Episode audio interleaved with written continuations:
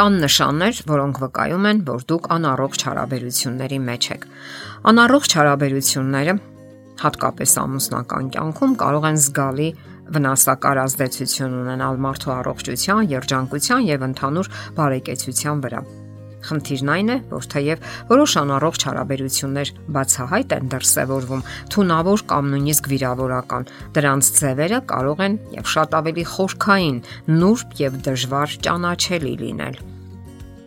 Հասկանալի է, որ ոչ մի հարաբերություն կատարյալ չէ, եւ այնուամենայնիվ կարեւոր է ճանաչել անառողջ հարաբերությունների նշանները եւ իմանալ, թե ինչ կարելի անել դրանք փոխելու կամ դրանց վերջ տալու համար։ Այս հաղորդման ընթացքում կքննարկենք անառողջ հարաբերությունների որոշ ընդհանուր հատկանիշներ կամ կետեր եւ թե ինչպես կարելի է հասկանալ արդյոք դուք դրանց մեջ եք։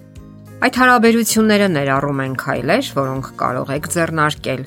Կան քայլեր, որոնք կարող եք ձեռնարկել ձեր հարաբերությունները ավելի առողջ դարձնելու համար։ Ինչ ընդհանուր բնութագիր ունեն անառողջ հարաբերությունները։ Յուրաքանչյուր հարաբերություն տարբեր է եւ կարող է փոխվել ժամանակի ընթացքում, սակայն կան մի քանի կարևոր հատկություններ, որոնք բնորոշ են բոլոր անառողջ հարաբերություններին։ Այն հարաբերությունները, որոնք աչքի են ընկնում այս դինամիկայով եւ խնդիրներով, հակված են ավելի մեծ լարվածության եւ կարող են կոնֆլիկտի ու սթրեսի առաջացման պատճառ լինել թե ամուսնական, թե ռոմանտիկ հարաբերություններում ընդ որում կարող են ազդել նաև այլ հարաբերությունների տարբեր մակարդակների վրա՝ ընտանիքի անդամներ, ընկերներ, գործընկերներ։ Եվ այսպես վերահսկողություն Անառողջ հարաբերությունների դեպքում մեկը փորձում է վերահսկել մյուսի կյանքը։ Սա կարող է արվել ահաբեկման միջոցով, բայց դա կարող է ներառել նաև այլ տեսակի մանիպուլյացիա կամ ձեռնարկություն։ Երբեմն մարդը կարող է թվացial դրական վարքագիծ դրսևորել, որը չափազանց բարյացակամ ու սիրալիր է թվում, սակայն իրականում վարվում է այնպես, որ զուգընկերոջը ուշադրություն չդարձնեն եւ նրան թույլ չի տալիս որևէ բան անել կամ գնալ այնպիսի վայրեր, որտեղ նա իր վերահսկողությունից դուրս է։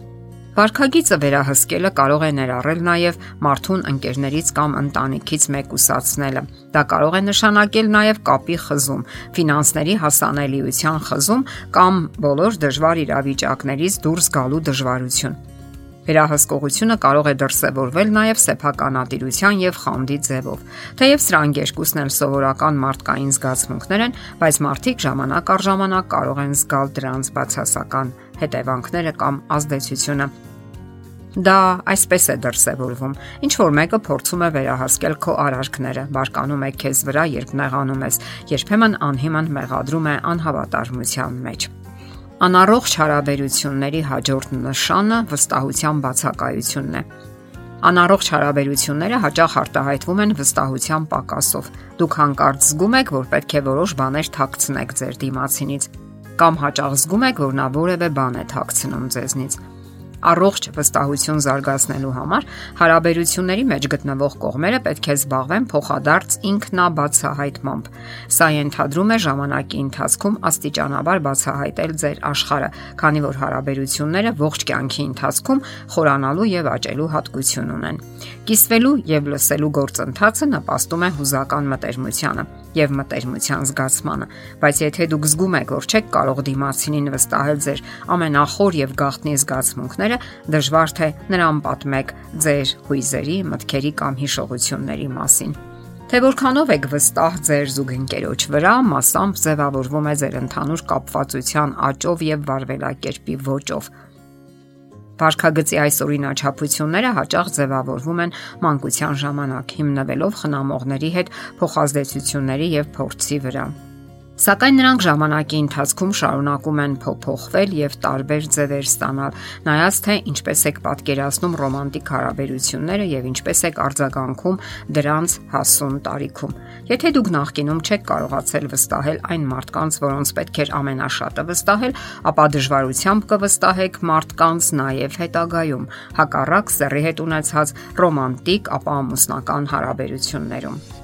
Անառողջ հարաբերություններում անհարգալից վերաբերմունքը կարող է դրսևորվել տարբեր ձևերով։ Երբեմն դա դրսևորվում է կողմերից մեկի արհամարանքով, այլ դեպքերում դա կարող է ներառել ուղակի հեգնանք, վիրավորական ակնարկ կամ դիմացինի կարծիքի ու շահերի հանդեպ ծաղրական վերաբերմունք։ Այս անհարգալից վերաբերմունքը շատ արագ տալիս է իր բացասական հետևանքները եւ հանգեցնում վիրավորվածության կամ բողոքի։ Մարդը կարող է ամոթի ու մեղքի զգացում ունենալ, միայնություն, շփոթվածություն եւ սոցիալական անհանգստություն։ Լավ հաղորդակցությունը ցանկացած առողջ հարաբերությունների անկյունակարն է։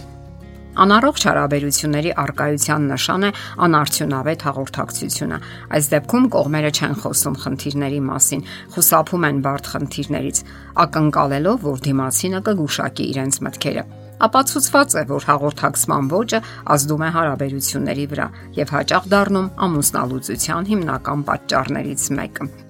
Մեկ անգամ եւս շեշտադրենք այն նշանները, որոնք բնորոշում են անառողջ հարաբերություններին. վերահսկողություն, անվստահություն, անհարգալից վերաբերմունք դիմացինի հանդեպ եւ վատ հաղորդակցություն։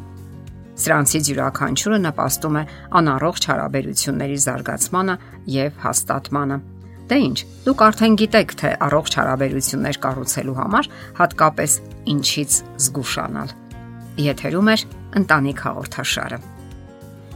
Հարցերի եւ առաջարկությունների համար զանգահարել 033 87 87 87 հեռախոսահամարով։